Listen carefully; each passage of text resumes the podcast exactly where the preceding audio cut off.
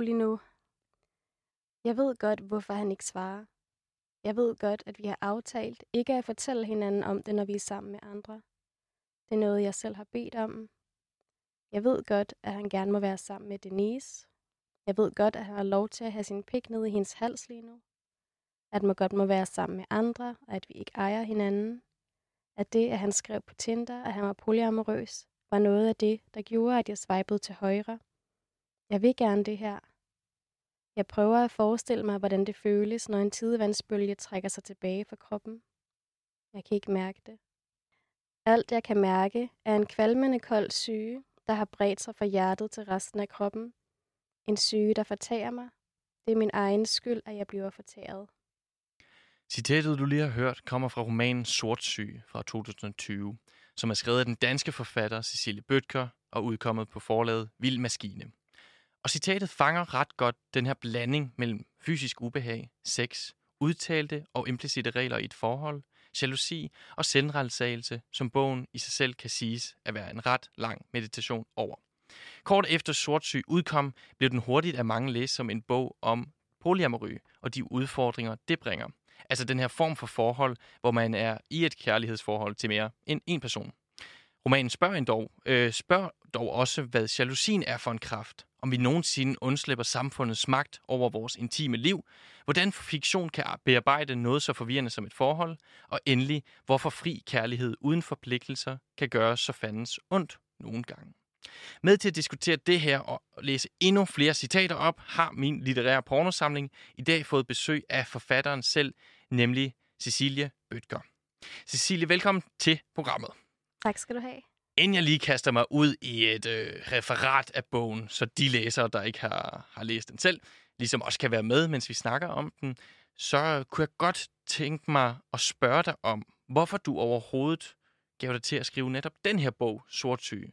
Og det er lidt ud fra en præmis om, at jeg forestiller mig, at man som forfatter måske har flere projekter op i hovedet, som man har lyst til at gå, give sig i kast med, men måske er der en, der tiltaler eller føles mere nødvendig end andre. Kan du mm. genkende det? Ja, meget. Ja, det er sjovt. Øhm, jeg var faktisk i gang med at skrive noget andet. Øh, jeg var i gang med at skrive noget om at arbejde i en svømmehal og have meget angst. Øhm, men så var det, at der var sket noget i mit liv, som føltes meget mere presserende. Øhm, ja, jeg indgik i et forhold med nogen, og så blev ting pludselig meget overvældende. Og så blev jeg nødt til at skrive om det. Ja. Og det er så lidt det, vi har fået, eller som er kommet ned i bogen Sort Syg her, ja. som vi skal snakke om i dag. Ja. Det bliver på den anden side.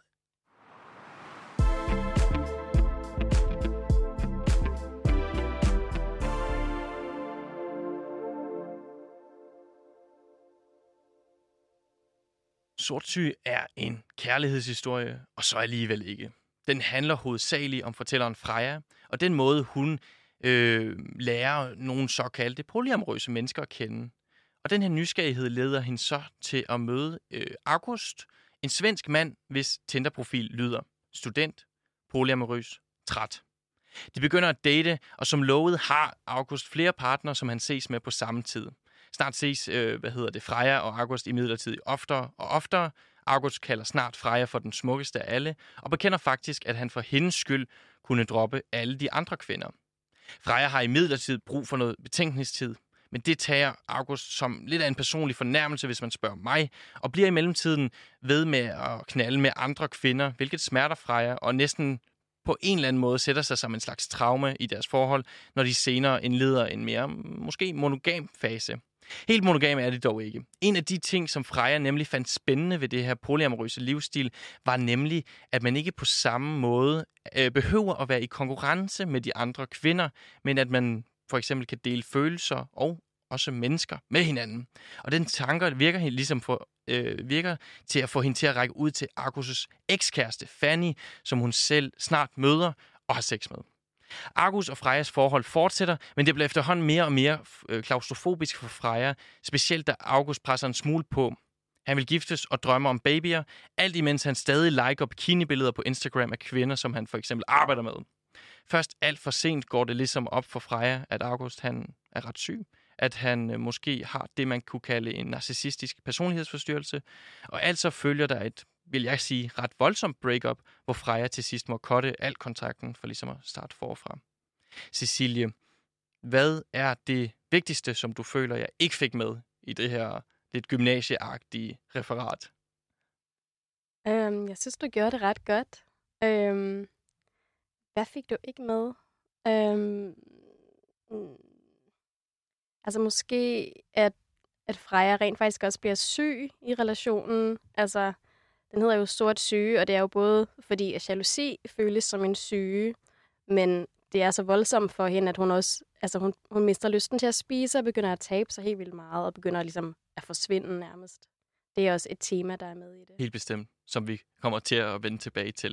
Ja. Men hvis vi øh, går ned i øh, måske det, man kunne kalde den mere seksuelle eksplicit del af romanen, som den jo også øh, er blevet omtalt for senere i sit, efter den udkom på en eller anden måde, så kunne jeg godt tænke mig at spørge dig sådan helt overordnet, altså hvorfor der overhovedet er så meget eksplicit sex med i din roman Sortsyge?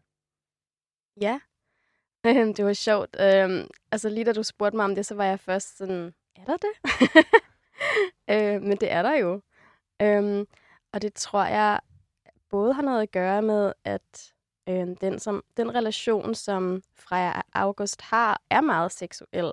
Handler meget om ja. at connecte via sex. Øhm, og så synes jeg også personligt, at seksualitet som tema er helt vildt spændende. Øhm, og det var ret vigtigt for mig at, at have en masse ting omkring med, omkring sex, om hvordan idealer omkring sex kan se ud, hvordan øh, skam omkring sex kan se ud, øh, om det handler om, ja, eller sådan en masse sådan mindre normative ting omkring sex. Øh,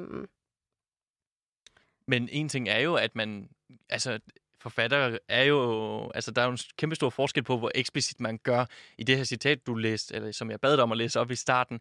Der er du jo meget eksplicit, eller der skrives der i bogen, øh, jeg ved godt, han må have lov til at have sin pik ned i hendes hals på den måde. Altså, det kan virke meget voldsomt på den måde. Forestiller mig for nogle læsere. Mm. Øhm, og der tror jeg, i, i samme omgang kunne jeg godt tænke mig at spørge dig, om der ligesom var... Altså, når du som forfatter skriver de her scener, var der skam forbundet med det? Altså er det noget, som virkede grænseoverskridende i det, du ja, sad med den, eller var det øh, tværtimod nødvendigt? Øhm, ja, det er et interessant spørgsmål. Øhm, jeg tror, da jeg skrev de her scener, så føltes det bare meget naturligt, at det var jo en del af den fortælling, jeg godt ville fortælle. Det var nogle af de ting, der skete. Øhm, og jeg tror også, at seksualitet for mig på det tidspunkt fyldte enormt meget. Øhm, altså man kan også sige, en del af Frejas jalousi handler jo også helt vildt, eller sådan, hun sammenligner sig med andre kvinder, og ja. sammenligner sig også enormt meget omkring, hvordan de her andre kvinder har sex, eller er seksuelle væsener. Altså sådan, en del af hendes usikkerhed omkring seksualitet er faktisk også, eller for, hendes usikkerhed omkring øhm, jalousi, handler enormt meget om seksualitet også. Og hun prøver også ligesom at dykke lidt ned i, hvad det egentlig er, det handler om. Øhm, nej, så det var ikke, det har ikke været grænseoverskridende at skrive. Øhm, men det er også, det er faktisk sjovt at tænke tilbage på, for jeg tror også, at i den periode i mit liv var jeg også et sted, hvor det lidt, måske lidt grænseoverskridende også interesserede mig. Ja. Så måske var det også derfor, det føltes meget normalt at skrive om de her ting. Øh, altså, fordi grænsen var skubbet for dig i forvejen, ja, det, eller du det tror jeg. synes, altså, det var altså spændende? Sådan, at, altså sådan, jeg tror, at den periode i mit liv, som jeg også har skrevet om, eller skrevet stærkt inspireret yeah. fra, handlede også enormt meget om at afsøge grænser. Øh, og, måske, og måske har min, min grænser også blevet skubbet lidt. Men samtidig, altså jeg tror måske altid, jeg vil skrive om sex meget øh, ærligt. Ja. Jeg synes, det Hvorfor ikke? Ja. men det, god mening. Ja, men det, det er faktisk ret sjovt, det her med, at den, altså, jeg har ikke læst min egen bog i lang tid, så det her med at læse nogle stykker op fra dem, kan jeg også godt mærke, at sådan, wow, har jeg skrevet det? ja, altså som om der var en distance mellem teksten og dig. Ja, der er kommet en eller anden ny, fordi det er omkring et år siden, den ja. kom ud, og på en eller anden måde er der sket en, en masse sådan, jeg tror, jeg har ændret mig siden, og jeg har fået en distance fra det. Øhm, så jeg kan godt mærke, at jeg sådan, ha, jeg var den her person på det her tidspunkt, og nu kan jeg se, hvordan jeg har ændret mig siden. Mm. Det må da være fedt at stå tilbage med en bog, der på en eller anden måde repræsenterer en del af ens liv, og så Ja, kan gå i dialog med det. helt vildt. Det, jeg tror, sådan, det er lidt en tidskapsel Ja. på en eller anden måde. Men ser du det selv som en meget realistisk roman? Altså, fordi netop de her sexscener er noget, som, jamen, som du siger, man har med netop, fordi det var sådan, det lidt skete et eller andet sted. Øh, og for mig føles det som en meget realistisk bog. Øh, som jeg sagde til dig lige inden vi gik i gang, altså jeg fik en lille smule... Øh, jeg har det lidt klaustrofobisk over at være i det univers, fordi det er jo ikke nødvendigvis på alle tidspunkter er et super sundt forhold, og man bliver revet, synes jeg, direkte ned i de der, eller puttet ned i de der dynamikker. Ja. Men øh, var det ligesom hensigten at skrive så realistisk som muligt? Mm. Ja, hvad var min hensigt? Ja, det blev et meget øh, bredt spørgsmål. Øhm, mm, jeg tror, at øhm, sådan, det interesserer mig at skrive om ting på en meget rå måde. Ja. Altså sådan, jeg synes, det der med at sådan komme ind til der, hvor det gør ondt, eller der, hvor det er råt eller sårbart, det synes jeg er, er interessant. Så det, det sted vil jeg gerne være, det sted vil jeg gerne skrive ud fra. Og der er det netop, at det bliver realistisk, når det jo kommer fra noget virkeligt et eller andet sted. Ja. Som du ikke virer tilbage for, eller sætter et metaforisk slør ned over nødvendigvis. Ja. Det kan jeg godt se. Men har du, altså hvad med reaktionerne, efter du den her bog udkom? Altså ikke, ikke fra sådan anmelderne og så videre, men jeg tænker sådan lidt mere nære omkreds på den måde. Altså venner, familie. Jeg tænker, hvis jeg skulle ud og skrive, eller fortælle om mine pornovaner, som jo lidt er konceptet med det her program, så skulle jeg måske lige afstemme min familie, inden jeg gjorde det. Det ved jeg ikke, har du Mm. gjort dig nogle af de overvejelser? Ja, jeg var lidt bekymret for min mors reaktioner på min ja. bog. Men hun synes, den var rigtig god. Ja, okay. ja, øh, Altså netop på grund af det med sex, eller Det- fordi det udstiller et forhold? øhm, mm, bare, hun synes, jeg skrev godt. Ja. ja, vi snakkede ikke så meget om det med Nej, sex. okay, nej. ja, jeg har også, øh, jeg tror, jeg har bedt mine bedsteforældre om, om ikke at læse den. Nej, er det rigtigt? ja. Det er du eksplicit. Hvad med dine venner? Øhm, ja, de har alle sammen læst den. Mm. Eller mange af dem har læst det. Ja. Du har ikke fået nogen sådan, jeg ved ikke, om man kan kalde det negativ feedback, men nogen, der er sådan, hvor du kunne mærke, at øh, der var noget, de ikke gad at gå i dialog med på den måde i romanen. Mm, nej, ikke rigtigt. Ja. Altså, jeg synes mest, at folk er kommet til mig og har været meget sådan... Øh, været, virket til at være meget rørte af nogle af de ting, jeg har Ja. skrevet om. Fordi altså sådan, pludselig begynder folk at fortælle mig om deres egen oplevelser med jalousi og at sammenligne sig med andre, og deres forhold til sex, og hvor de føler sig usikre, eller hvor de ikke lever op til noget, eller om at være queer, eller queer sex, eller sådan, altså sådan, jeg tror måske også det her med at skrive meget om nogle sådan skamfulde, tabubelagte ting, også på en eller anden måde gør det lidt altså, lettere for andre også at acceptere de ting omkring sig selv og tale om det. Har du fået noget negativ feedback overhovedet? Øhm, Altså, det er jo en øh, følsom tid, vi lever i, hvor alle kan sende en- mail på en eller anden måde.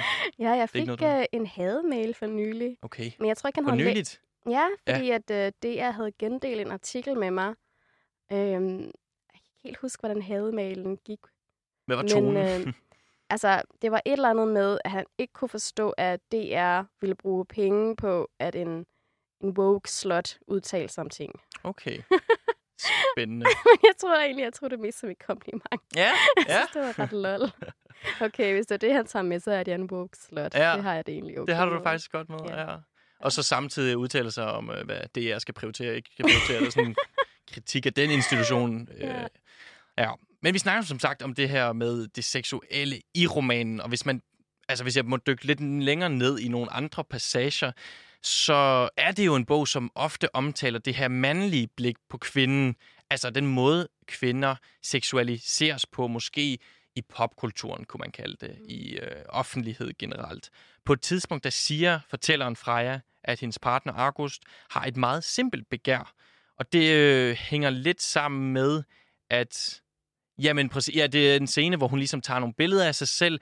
Hun er meget bevidst. Altså den måde, jeg forstår det kvindelige, eller det, øh, det mandlige blik på den her måde, det er, at Freja, hun ved lige præcis, hvilke poses, der skal bruges for ligesom at tænde August. Er det det, der skal forstås med det, det, øh, det mandlige blik på den måde. Ja, rigtigt? jeg tror måske også lige den her scene, der handler det også om, at, øh, at Freja nok ikke rigtig føler sig helt set. Eller sådan det her med, at, at hun i virkeligheden tager nogle selfies, hvor hun er sådan, okay, det her vinkler virker, Ja. da, da, da, da, da. Og, det vir- altså, og det virker så også på ham. Det tror jeg på en eller anden måde skuffer hende lidt, at sådan, han ikke kan se igennem mm. Den her performance, øh, som hun gør for hans blik. Ja. Fordi hun fortsætter og skriver til ham, øh, jeg er ret våd lige nu, for eksempel. Altså sådan, mm. Hvorfor tror du, hun gør det? Altså, det er jo en performance netop for hans skyld, selvom hun ikke bliver set. Ja. Og øhm, det er vel ikke første, det er vel ikke den eneste gang i romanen, som Nej, det sker. det er sådan lidt et tema, Ja. det her med, at, at Freja føler, at hun skal være liderlig på en bestemt måde, eller skulle være seksuel på en bestemt måde. Øhm, og der er måske en eller anden forskel på, hvordan hun egentlig har det, og hvordan hun opfører sig, eller hvad hun kommunikerer ud. Fordi måske har hun svært ved at acceptere, hvordan hun egentlig har det. Øhm, og i forhold til, at, at hun bliver ved med at få sådan positiv opmærksomhed på det, hun ligesom performer, så er hun sådan, ah, det er det her, han gerne vil have, så det bliver jeg vel ved med at gøre, hvis jeg godt... Og det er det, hun kalder et simpelt her. begær. Ja. Og det er vel det, man skal forstå ved det et eller andet sted, at han Ja, måske ikke har gjort sig så meget tanker om hans eget, altså at det følger popkulturens, pornografiens øh, blik mange gange. ja fordi at det, han, jeg tror også, citatet der, det er også noget med, at hun har lige kigget på en masse kvinders Instagram og været sådan, og han liker alle de her billeder, hvor man kan se deres øh, kavalergange og deres korte kjoler, og hun er bare sådan, ah, mener du det? Kan det være så basic på en eller anden måde? ja. Ja. Men i bogen, der bliver porno også op- omtalt, vil jeg sige, altså som noget negativt, netop i forlængelse heraf. Altså et udtryk for det mandlige blik, og som noget alle de mandlige, ah, ikke alle de mandlige, men især Argus, den her karakter, næsten enstemmigt tænder på. Men er det ligesom dit udtryk for dine egne erfaringer med porno, og kan porno i din mening ikke også være mere progressivt på nogle måder? Øhm, jo, jeg er også lidt ked af, at, at uh, porno bliver, hvis du læser Ja. ja. porno som noget negativt, eller beskrevet som noget negativt i min bog, for det, det håber jeg ikke, Nej. er det sådan ultimative budskab. Altså jeg tror, øhm, det her med at performe sex på en bestemt måde, tror jeg helt sikkert, altså vi lærer jo, vi har så dårlig seksualvejledning i skolerne, så den måde, vi lærer at have sex på, er fra porno. Ja. Øhm, og det er der, det går hen, hvor jeg, hvor jeg synes, porno kan gå hen og blive problematisk, fordi det, det er jo på mange måder underholdning, ligesom Hollywood-film. Og vi lærer jo heller ikke, eller jo, det gør vi også lidt, men vi burde ikke lære for hverken Hollywood-film Mm. eller porno, hvordan vi reelt set skal have sex, eller skal være i relationer. Øhm, det er ligesom der, hvor jeg, hvor jeg både Freja og også, altså det kommer også ud, eller det kommer også, øhm, man forstår også senere lidt omkring August, hvor, øhm, hvor hans ekskæreste siger, at, nej, men hvor han siger, at han havde sex, fordi han troede, at hans ekskæreste godt ville have det rigtig meget. Så han performer også. Så i virkeligheden viser det sig, at han egentlig også performer. Så det er egentlig ikke noget med det, vi sådan kønnet ting, men at både altså sådan, at flere køn kan være påvirket af de her normer om, hvordan vi tror, vi skal have sex, og hvordan sex skal se ud, hvordan sex skal lyde, og hvordan vi skal tale om sex, som vi nok har fået fra porno. Ja. Men, øhm, og det ser jeg som noget negativt, hvis på en eller anden måde, som, altså fordi det, på, på, hvad hedder det, fordi porno på mange måder handler om, hvordan det ser ud. Det skal se frækt ud. Det er ligesom det, porno handler om. Der er en bestemt række stillinger, man kan indgå i. Yes. øhm, og det har også ofte nogle meget sådan bestemte narrativer om, hvad der sker, og hvornår ting sker. Øhm, og ja, altså sex, synes jeg, skal jo handle om, hvordan det føles, og hvordan connection er, og ja, nydelse. Og det skal ikke nødvendigvis se ud, eller være på en bestemt måde, eller følge et bestemt narrativ. Og det, altså, det er personligt noget, jeg først har forstået inden for de seneste, altså sådan, for ikke så lang tid siden. Jeg synes virkelig, jeg selv har været meget påvirket af, hvordan, øh, hvordan jeg troede sex skulle være, ja. eller hvordan jeg skulle performe. Øhm, Som Freja, altså ja, i præcis. høj grad er Øh, opslugt af. Men for lige at komme tilbage, om porno kan være noget progressivt, Ja. så synes jeg bestemt også, at øh, der sker helt vildt mange spændende ting inden for, for pornoindustrien, eller måske øh, mere sådan alternativ pornoindustri. Vi har for eksempel øh, Bedside Production i København, som er sådan feministisk queer pornoselskab, som er fucking seje, og som laver nogle helt vildt gode, øh, sexpositive, øh, inkluderende ting. Øh, og der er også andre, øh, jeg synes, altså, hvis man leder efter det, kan man godt finde mange sådan alternative porno, som sådan, ligesom godt vil gøre op med nogle af de lidt mere normative og de mere sådan, dysfunktionelle ting i porno, ja. om hvordan det bliver produceret, hvordan folk bliver behandlet, øh, hvilke kroppe vi viser, osv. Mm. Så på den måde kan porno selvfølgelig være mega progressivt også.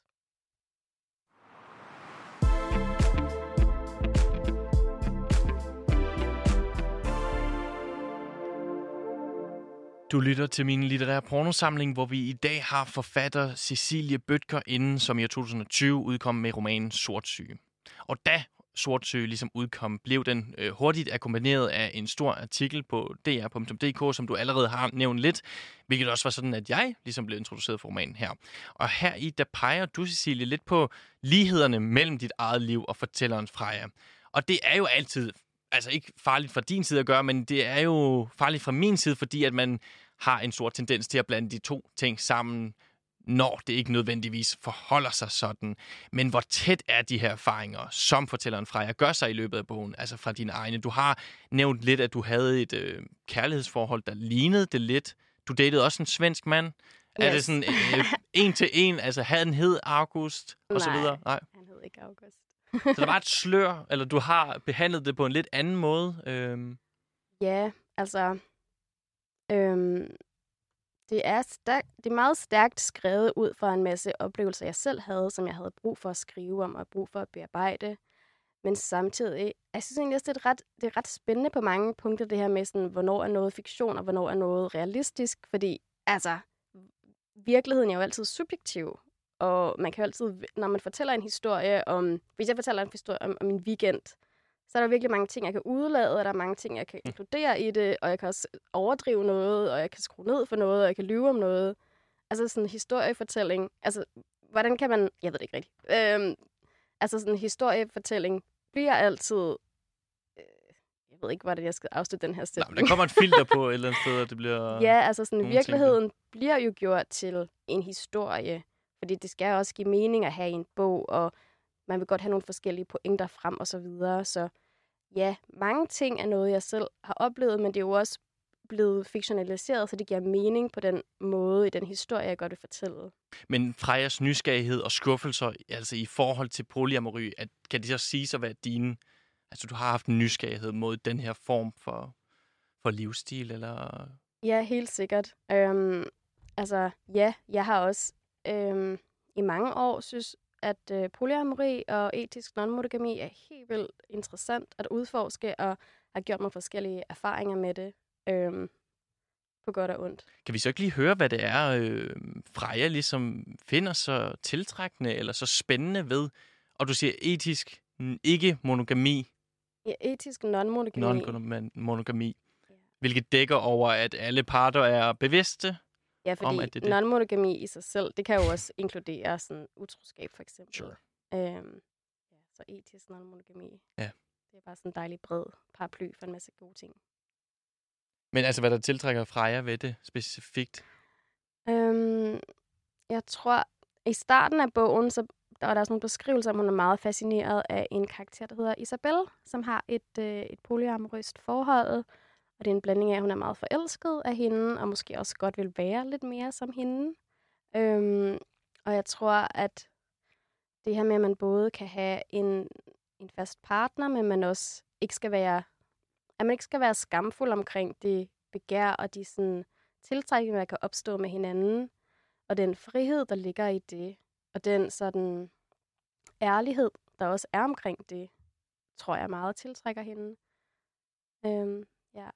Der er også øh, netop den her Isabel-karakter, som du nævner. Hun kommer med en ret flot lignelse, som jeg i hvert fald også har hørt Susanne Brygger bruge tidligere, altså hvor hun snakker om på kærlighedens væsen faktisk som en kage. Mm. Kan du forklare det citat?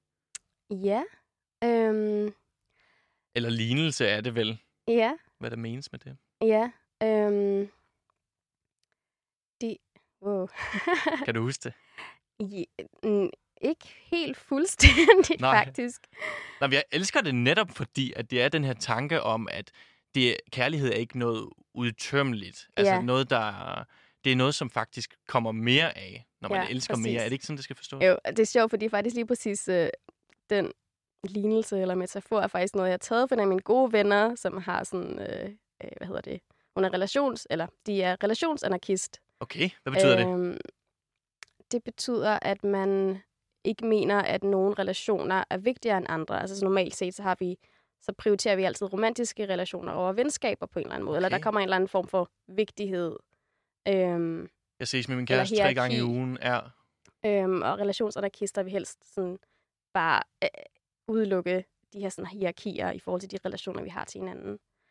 Øhm, anyway, jeg synes, øhm, at de havde en, en virkelig skøn øhm, måde at snakke om, at fordi ja, fordi i vores samfund, så tror jeg, at vi ser, at vi godt kan se kærlighed som noget sådan, okay, hvis jeg elsker min kæreste, så har jeg ikke nok... Altså, hvis jeg begynder at elske en anden, så må det betyde, at jeg tager noget af den kærlighed fra min kæreste og putter over på en anden, fordi det er sådan en... Der, det er Begrænset sådan en øh, begrænset mængde. mængde kærlighed, jeg har. Øhm, og den her metafor, som Isabel snakker om, handler om, at det ikke er sådan. Altså, at man godt kan holde af mennesker, og det er en, sådan en endeløs kilde af kærlighed, man kan have til forskellige mennesker. Det er jo sindssygt god mening. Hvad hedder det? Argus, han øh, beskriver allerede i øh, Tinder Caption, at han er polyamorøs. Når Freja så lærer ham lidt bedre at kende, så er det ligesom om, at han... Altså, han... Ej, nu, du må ikke tage det ilde op, men jeg har lidt en følelse af, at det ikke er så bevidst, altså at han, at han kalder sig polyamorøs, men virkelig bare gerne vil knalde med en masse kvinder. Altså, hvor er forskellen på polyamorø og, mm. og den her, um, hvad kan man sige, ønske hos ham? Ja, og jeg tager det ikke ilde op, Godt. øh, fordi det er også i virkeligheden, så ved jeg ikke rigtig, hvor meget deres relation på noget tidspunkt egentlig handler om polyamori. Eller, altså, der er lidt, der, jeg ved ikke rigtig, hvor meget kærlighed der egentlig, hvor meget kærlighed det egentlig handler om. Øhm, altså, jeg tror, øh, at August har synes, det lød helt vildt fedt, at man godt kan, ja.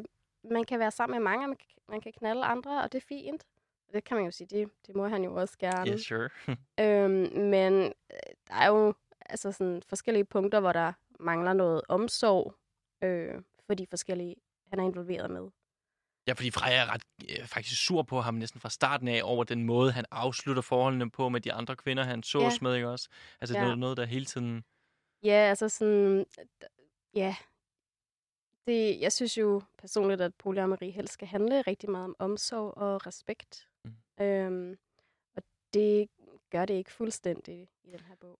Og de ender jo også med at få en lidt af monogam forhold. Altså, måske fordi de er bange, eller hvordan vil du beskrive det forhold, som de ender ud i på en eller anden måde? Ja, altså jeg, Freja bliver meget overvældet, øh, netop som du beskrev, da du, besk- da, du kom, da du kom med et lille referat af bogen. Så øh, det her med, at August tager det meget ilde op, at Freja ikke vil være kærester med ham, og så bliver han ved med at sådan, se alle de her kvinder, og ligesom, det begynder at ændre noget for Freja der, at det begynder at føles, som om han vil altså sove hende med vilje, eller om han vil presse hende til noget. Øhm, og det virker så også på hende, altså, at det faktisk er hende, der beder om, om de ikke bare kan være, altså, de bare kan være monogame, og de bare kan se hinanden, fordi det bliver simpelthen for overvældende for hende, at, skal, at skulle tage stilling til alle de her andre kvinder, han ser, og den, de følelser, det vækker i hende. Øh, så de vælger faktisk at være monogame. Øhm, og øhm, jeg tror, det, det giver en form for ro i deres forhold, Mm. men det bliver heller aldrig rigtig godt, mm. Mm-mm. fordi at øhm, Freja oplevede det meget som et tillidsbrud, øhm, og den her brudte tillid, altså den her mistanke om, gjorde han det her for at såre mig, eller for at presse mig ind i noget, jeg ikke rigtig var klar til, den, den følger den ligesom igennem resten af forholdet, så selvom de vælger at have en monogam forhold, så bliver det stadigvæk enormt svært for hende at stole på August, og hun har stadigvæk mange sådan meget mistro omkring, hvordan han er med de her ekser, han har slået op med, eller andre kvinder i det hele taget, fordi at hun har ligesom oplevet, at han på en eller anden måde kan være uærlig. Øhm, så derfor er hun også bange for, at han kan være det igen. Det bliver ved med at sætte sig på en eller anden måde. Ja. Hvad hedder det? I...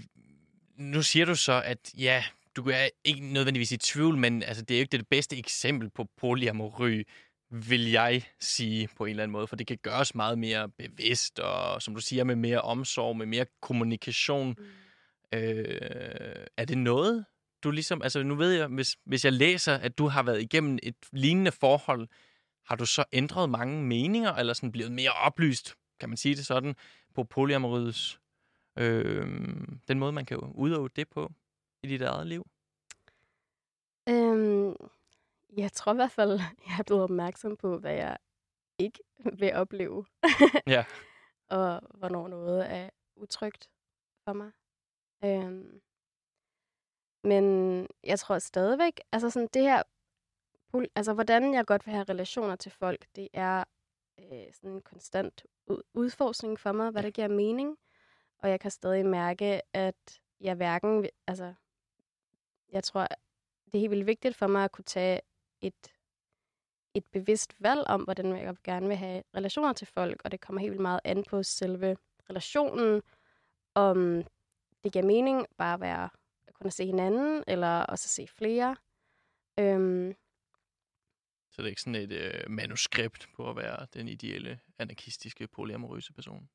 Øh, det forstår jeg ikke helt. Nej, forstået på den måde, det er ikke sådan, at øh, du har et ideal øh, om, at polyamory det ser ud på den her måde. Man er totalt anarkistisk i alle sine mm. relationer der. Der er ikke nogen primære... Altså Jamen, jeg sådan... tror måske, at det var det, jeg havde som et ideal engang. Ja. At sådan, fordi det på en eller anden måde, så intellektuelt gav det helt vildt meget mening for mig at stå enormt. Jeg synes virkelig, det er en smuk tanke. Men om det giver mening for mig som person, og med mine egne traumer, min egen bagage, øhm, hvordan, hvordan giver det så mening for mig hvad vil jeg egentlig gerne have? Det er, sådan, det er stadigvæk noget, jeg, jeg tænker meget over. Jeg ved stadig ikke helt, hvad der er helt rigtigt. Jeg tror bare, jeg tror måske også, at det er blevet mere og mere vigtigt for mig, hvor tryg jeg føler mig, hvor set jeg føler mig, og hvor holdt jeg føler mig, og hvor respekteret jeg føler mig i en relation. Og så er selve formen på relationen mindre vigtigt på en eller anden måde.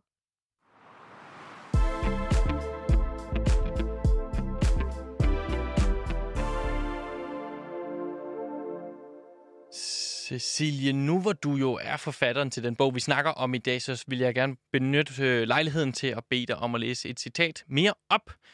Og det er um, ja, citatet, der ligesom, i hvert fald for mig, fordi jeg ikke kender særlig meget til svensk, Ja, ligesom, hvad kan man sige, øh, det var der, det gik op for mig, hvad sortsyg overhovedet betød. Det er på side 48, hvor øh, Freja spørger Arkus, hendes svenske kæreste, hvordan man siger jalousi på, på svensk og så måske læse øh, Frejas tanker derefter, når hun får det at vide. Ja, hvor vil du have mig til at starte? Det er fra sms-korrespondancen, ja. Den hele? Nej, øh, midt på Freja. siden, lige præcis. Okay. Freja, August, hvordan siger man jalousi på svensk? August, svartsjuka, svartsjuka, sortsyge. Det giver mening. Jeg bliver ikke opfyldt af glæde eller kærlighed eller liderlighed på hans vegne. Min bryst fyldes op af sort, når jeg ved, at han har brugt en aften med en anden end mig. Det er ikke bare stik i maven længere. Det er sort, kvalmende, klistrende koldt syge, der breder sig fra hjertet til halsen, bag øjnene, helt ud i fingerspidserne og tæerne. Mit hjerte føles, som om det kan briste hvert øjeblik, lavet, tort, lavet tyk sort væske flyde ud. Skide godt. Tak for det. Altså titlen på romanen Sortsyg som en slags fordanskning af et svensk udtryk for jalousi, som jeg nemlig aldrig havde hørt for, altså det her svartsjuka. øhm, hvilket jeg generelt synes giver rigtig selvfølgelig god mening i forhold til din roman, som er uhyggelig god til at fremstille jalousien. Altså i en mere kropslig forstand. Hvordan det føles, hvor ondt det kan gøre, hvordan det gør ondt. Altså det er jo svært at beskrive, bare når jeg står her og forsøger at gøre det... Øh, i radioen. Men fordi, også fordi, at hos Freja, som du nævnte tidligere, der viser det sig jo lidt som en slags...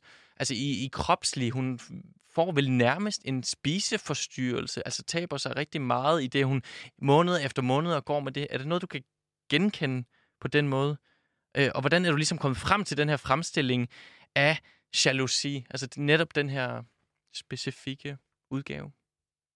Jeg tænker nemlig, det er individuelt. Hvordan jalousi oplevelse er individuelt? Ja, det tænker jeg da. Ja, det tror jeg bestemt også. Øhm, jeg har skrevet om jalousi på den her måde, fordi det var meget sådan, jeg selv har oplevet det på min egen krop. Øhm, og det var specifikt i den relation, jeg var i. Øhm, jeg tror ikke, førhen har jeg ikke oplevet jalousi så voldsomt, men på en eller anden måde føltes det enormt voldsomt i min krop. Jeg tror, min... Øhm, det her med at- at føle den her meget store frygt for at, at miste nogen, man elsker, eller ikke at være god nok, det tror jeg virkelig kan sådan tabe ned i nogle meget sådan dybe sådan grundsorg. Øhm, og det kan også godt, det der med, at man knytter sig til nogen, som man ønsker meget tryghed fra, og pludselig er den tilknytning ikke rigtig tryg. Øhm, det skaber helt vildt meget stress i kroppen. Øhm, så jeg tror, det her med at, at være jalousi virkelig også er en, en stresstilstand, eller kan, altså hvis en oplevelse i det her niveau, så kan det virkelig være en, en stresstilstand i kroppen, hvor kroppen nærmest går i sådan fight and flight mode, øh, hvilket jeg også, øh, altså det her med, at Freja pludselig, hun beskriver meget, eller hun, Freja mister lysten, eller mister behovet for at spise fra den ene dag til den anden, og så har hun bare ikke noget sult øhm, i løbet af den relation. Øhm, og hun får den tilbage igen, efter relationen slutter. Og det er jo meget sigende, at hun i virkeligheden bare har været virkelig stresset i den her relation. Men tror du så omvendt, at hvis hun, du nævner, at Freja sjældent stoler på August, øh, August altså det er sådan øh, gennemgående træk i deres forhold, mm. tror du, at hvis, det havde, hvis han havde været bedre til at kommunikere og havde haft mere omsorg, at hun ikke havde følt sig så jaloux i, en, i den her polyamorøse set, setting, som det ligesom starter ud i? Ja, øh, jeg tror, der var mange ting, der ja. kunne have gjort den her relation anderledes. Øhm, men det er jo svært, hvis det er to personer, der har hver deres sæt af bagage og traumer med, og jeg tror også, at i relationer så... Altså, når man, jeg tror også, når man vælger en partner, så kan man godt gå ind og vælge nogen, der også trigger lige præcis nogle af de rigtig dybe rigtig dyb smerte, man har. Så på en eller anden måde, så, altså der er jo en grund til, at de har fundet sammen, selvom det ikke er et særligt funktionelt forhold, og det handler også om, at hver deres smerte måske har, har påvirket hinanden. Det er jo en meget, ikke dyster øh, måde at se kærlighed på, men øh, Sorry. jamen, der er jo mange, der, der tror på det her netop med, at man, Mhm. man finder sammen, fordi at der er nogle ting, man kan hele i hinanden potentielt, men det trigger også the shit. det trigger det, ja, det kan trigge the shit out of you, men det kan netop også være et potentiale for hele noget.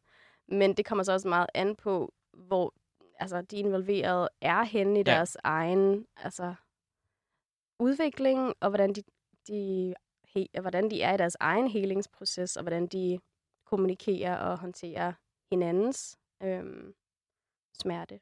Fordi jeg tror netop, at i den her DR-artikel, der nævner du, at jalousi kan bruges til noget øh, ja, øhm, positivt på den måde. Men det er, som du siger, altså der er niveauforskel. I August og Frejas forhold er det så, hvad kan man sige, øhm, at- det går særlig godt mellem dem. De er gode til at kommunikere, og det måske er derfor, de kan, kan bruge den til noget. Er det, er det sådan, man skal forstå det der med, at jalousien skal bruges til noget godt? Øhm, altså, jeg tror jo, jeg tror på, at, at kroppen og ens følelser altid prøver at fortælle en noget. Ligegyldigt, hvor ubehagelige de er, og hvor intense de er, hvor overvældende det er, så er det jo sådan set, eller så tror jeg på, at det sådan set bare er, at de, de råber et eller andet til en. Øhm, I sortsyge, så altså både, altså sin, hvordan hendes krop og hvordan hendes følelser er råber, du er utryg. Der er et eller andet, der gør dig virkelig utryg. Ja. Der er et eller, andet, et eller andet behov, du ikke rigtig får mødt. Øhm, og så er det så op til hende at finde ud af, hvad det er, hun har brug for. Men tror du, man kan lære at blive sådan mere eller mindre jaloux? Altså, jeg tænker, hvis man nu sætter sig lidt ligesom Freja gjorde for, jeg skal fucking have et øh, polyamorøst Mm. forhold. Det lyder fantastisk i teorien, Mm. men jeg bliver ved med at være jaloux. Tror du, det er noget, man kan af- afvende sig?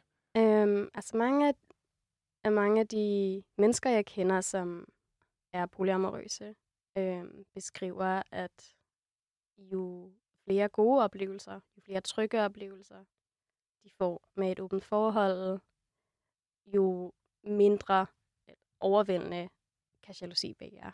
Fordi hvis man hele tiden bliver mødt i sådan, okay, min partner er sammen med en anden, men personen kommer hele tiden tilbage til mig, og en person vil mig stadig gerne, og jeg føler mig stadig tryg, jeg føler mig stadig set, jeg føler mig stadig elsket, så, så svinder grunden ind til at være bange for at miste os.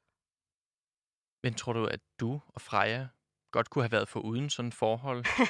Destruktivt og hårdt, som det jo var på den måde? Eller er det netop en mulighed for at lære for dem, hvor deres egne grænser er? Fordi det er også det, der det, det virkelig fantastiske i den her bog. Altså, man kan tydeligvis mærke, at nu det handler for Freja også om at lære at sætte sine egne grænser, for hvad hun kan holde til sådan følelsesmæssigt, ikke også? Ja. Men skal man være for uden sådan et destruktivt forhold? Ah, det... Hmm. Jeg kan huske, altså nogle gange, så tænker jeg, altså nogle gange, når jeg får en meget sådan øh, ubehagelig, utryg oplevelse i mit eget liv, så tænker jeg altid sådan, okay, øhm, universet synes, at der er noget, jeg ikke rigtig har lært, så nu giver universet mig en kæmpe losing, fordi jeg åbenbart ikke vil forstå det, jeg har brug for at forstå, så jeg bliver nødt til at opleve det lidt mere voldsomt, før jeg lytter og finder ud af, hvad der er, jeg skal lære ja, i det her. Som en lussing, ja. ja. Og ja, det kunne da være dejligt at være for uden, men... Og jeg tror også godt, man kan... Altså, jeg, både mig, eller mig og min karakter, øh, mm. lærte virkelig meget om grænser og grænsesætning. Og sige nej til ting, der ikke er, er gode. Øhm, mm, men ja, altså, ja, det kan, man kan også godt lære om grænsesætning på en meget tryggere og meget rare måde. Øhm. Det giver god mening. Ja. Så jeg ved ikke, om jeg vil det, det, er svært at sige sådan noget med, om en oplevelse, om man skulle have været for ude en oplevelse eller ej. Fordi den var der jo. Eller... Så kan man deal med det. Ja. ja.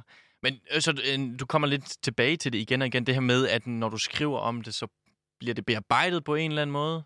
Altså, har, er det sådan, du føler det, når man også øh, bruger så mange timer på at, at skrive en roman?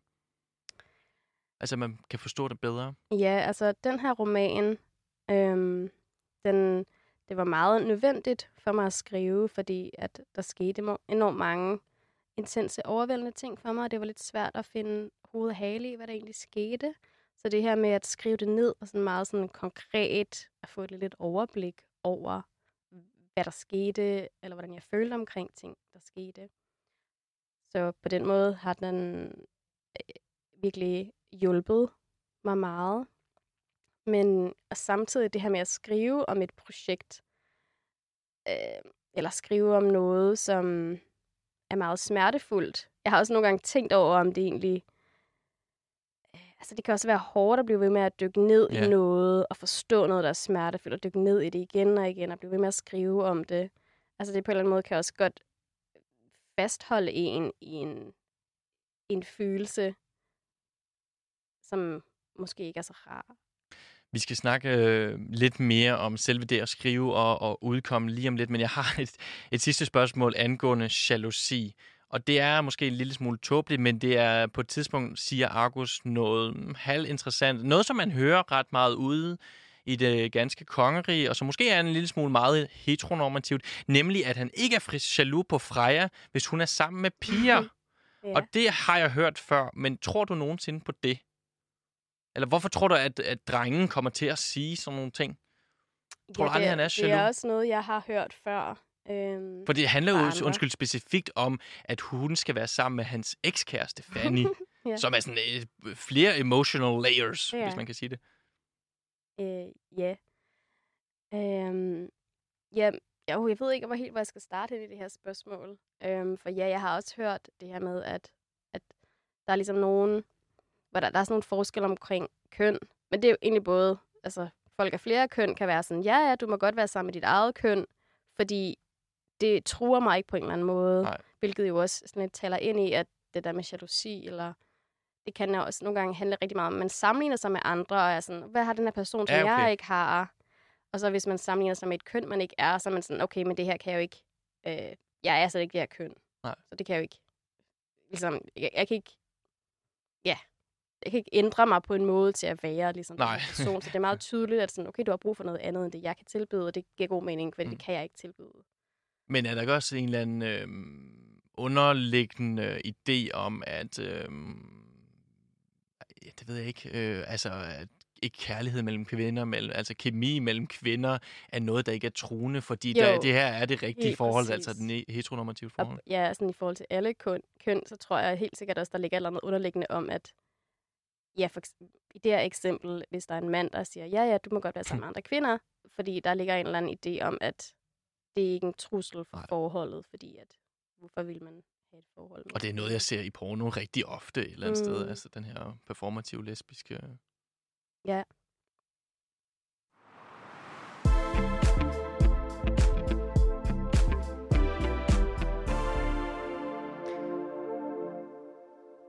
Vi skal snakke en lille smule om øh, receptionen af sortsyge, altså hvordan den er blevet modtaget og læst af samfundet. Den udkommer i sommeren 2020. Og Cecilia, jeg kunne godt tænke mig, om du lige som, mm, måske kort kunne fortælle lidt om, hvordan det er at få en roman antaget på et forlag, og måske om selve processen bag. Er det noget, man arbejder med i mange måneder efter den første draft er færdig, eller? Øhm, I mit tilfælde, så var jeg ret, altså sådan, jeg havde et ret færdigt manuskript, som jeg begyndte at sende ud til forskellige forlag. Og så øh, fik jeg en rigtig dejlig mail fra Vildmaskine, at de godt kunne lide min bog, om jeg ville komme til et møde. Øhm, og da jeg blev antaget, så var der selvfølgelig en redigeringsproces, men den var egentlig ikke så lang, fordi jeg tror, altså min bog var også, den var ret færdig, og den var allerede blevet læst af nogle forskellige mennesker, og altså meget af den blev også skrevet, da jeg gik på Gladiators forfatterskole, Ja. så der har på en eller anden måde været en masse læsninger undervejs. Øhm, ja, øhm, det var omkring redigeringsprocessen. Var det noget omkring udgivelsesprocessen? Ja, jeg tænker, har du skrevet i mange år, inden du startede på den her roman? Ja, øh, og har du fået udgivet noget før? Øh, ja, hvor stort var det ligesom for dig? Kan du se nogle følelser på det? det var kæmpestort. Øhm, jeg har altid, øh, da jeg var barn, teenager, har altid skrevet. Bøger har altid betydet ret meget for mig. Det var ret meget min, øh, min flugt. Øhm, så jeg tror, jeg skrev en halv fantasy, da jeg var 14. Okay. Jeg var aldrig helt færdig med den. Jeg tror, jeg uh, outgrew it. øhm, men så tror jeg, at... Øhm, og så gik jeg også... Jeg var egentlig ret sådan... Jeg ville rigtig godt skrive. Det var meget det, der gav mening for mig, men jeg tror, da jeg var omkring 18-19, gik jeg på et skrivekursus, hvor øh, hende, der ledte det, ikke så godt kunne lide mine tekster. Nå. Og det øh, var jeg lidt for ung til at sådan, øh, navigere i, så jeg blev faktisk enormt øh, ked af det. Ja. Og øh, tænkte, at hun nok havde ret. Og at, øh, Internaliserede det. ja. ja, totalt. Og så øh, så jeg en fotografuddannelse i stedet, øh, som også øh, var en kæmpe interesse for mig. Men så kunne jeg ikke rigtig lade være med at vende tilbage til det med at skrive igen. Tilbage til modtagelsen af den. Altså, jeg tror, du siger til sidst i det her interview til det, er, at du faktisk håber lidt på, at den kunne sparke gang i nogle debatter om polyamory, eksempelvis jalousi i Danmark. Synes du, det har været tilfældet? Øhm, ja, jeg synes, det har været rigtig... Øhm, det har været fantastisk, at den har fået så meget opmærksomhed, og at den har... Der har ligesom været nogle emner, vi kunne tale ud fra i medierne. Det er jo god mening. Men synes du også, det er hårdt ligesom at snakke om romanen? For du nævnte det der med, det er jo meget sådan en personlig proces, du har været nede og grave i igen og igen, men at vende tilbage til den nu, når vi står og snakker om den på den måde, eller hvordan har du det med det? Ja, jeg kan godt... Øhm, hvordan har jeg det med det? Det er sjovt, fordi jeg netop både har fået en eller anden distance til bogen, fordi jeg har ændret mig. Øhm, nogle gange kan jeg godt blive, nogle gange kan jeg godt blive, blive lidt ked af det over, hvordan Freja havde det i den her Ja. bog. Øhm, og hvordan jeg selv har haft det på et tidspunkt. Øhm, så ja, på den måde kan det godt være, være hårdt at dykke ned i de her ting igen, men det er også enormt interessant at finde ud af, hvor jeg står i forhold, eller hvor jeg står henne nu, hvad, jeg har, hvad der har ændret sig i mig, hvor jeg har groet, og hvor, hvil- hvilke ting jeg har helet, og hvilke ting, der stadig dukker op i mit liv, som ja, jeg ikke rigtig som universet synes, jeg skal have nogle lusinger omkring. Stadigvæk, ja. Yes, still. ja. Men hvad med det her med øh, det polyamorøse? Altså, den blev lidt, øh, hvad hedder det, læst på den måde. Altså, sådan er det jo nogle gange med bøger. Altså, man propper den lidt ned i en kasse, og så kommer det ud på den måde. Synes Mm. du, at øh, det polyamorøse er, at det er meget accepteret? Altså, er det det i din vennegruppe? Jeg synes du, det var det i det hele samfundet? Den her debat om polyamorøse? Øhm, øh, øhm, jeg tror, i min egen vennegruppe, der er størstedelen af menneskerne i min vennegruppe er non-monogame, faktisk. Mm. Øh, og de miljøer, jeg bevæger mig i, øh, har det også nærmest været det normative at have non-monogame relationer, faktisk. Og det er jo også interessant, at jeg har bevæget mig, eller sådan bevæget mig i det. Ja. Hvor det nærmest kan være sådan, hvad hvis jeg godt vil være monogam lige nu? Ja, ja, ja. Så har jeg, det har nærmest været sådan, okay, det er lidt mærkeligt, det der.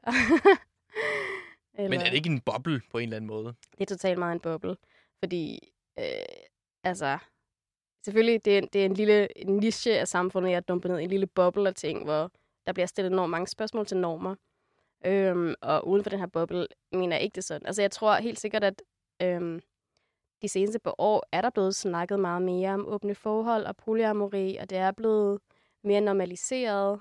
Øhm, men det er jo ikke, det er stadigvæk monogami, der bliver set som normen. Mm. Øhm, og rent sådan samfunds- og statsmæssigt kan vi også stadig kun blive gift med en. Og altså, der er altså meget omkring og i hele covid-tiden, så tror jeg også på et tidspunkt, vi måtte vælge én person at have sex med, eller sådan, Et meget tydeligt eksempel på... ja. Jeg kan huske, mange af mine non-monogame venner var sådan, hvordan skal jeg vælge mellem mine partner? det er jo virkelig, altså, øh, what? Ja. Øhm, så på den måde, på sådan et samfundsmæssigt, øhm, systemmæssigt, statsligt niveau, er det overhovedet ikke normaliseret.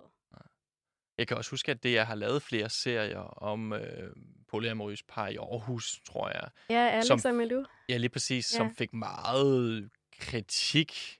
Både for den måde, det var blevet redigeret på, øh, af DR, altså mm. den måde, de har Mm. sat det sammen på, men der var også mange mennesker, som sagde, at det, det her ikke var ikke et sundt forhold. Og, Ja, altså, ja, jeg folk havde virkelig meget, mange meninger om deres relation. Og jeg ved også, de, Overvejende negativ, måske. Øhm, ja, jeg ved også, de selv var ret utilfredse med, hvordan DR havde, havde klippet det, fordi de mente også, at altså, DR havde klippet det på en måde, som viste mere sådan konflikt, eller Ja. viste mere sådan ulighed mellem dem som partnere, øh, som ikke fandtes i virkeligheden. Ja, sure. Skriver du på en øh, ny roman her for tiden?